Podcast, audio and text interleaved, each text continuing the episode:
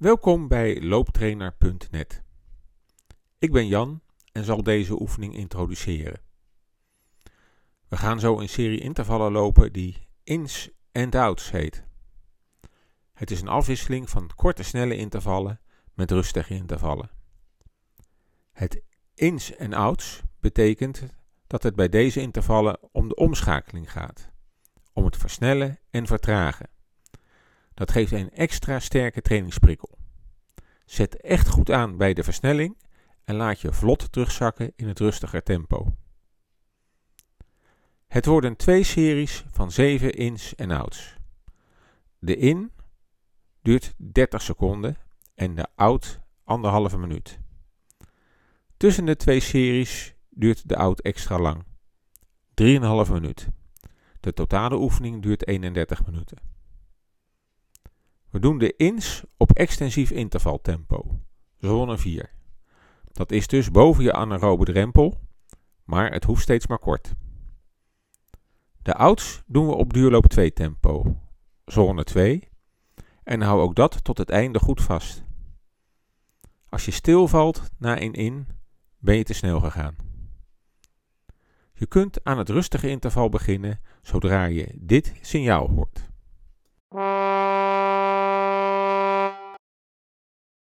Het snelle interval, de in, begint op de vierde en laatste noot van dit signaal.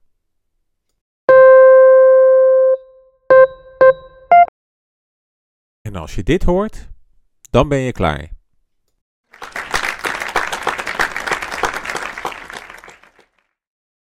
Daar komt het eerste rustige interval. Denk eraan, vlot versnellen bij de ins. Succes! Thank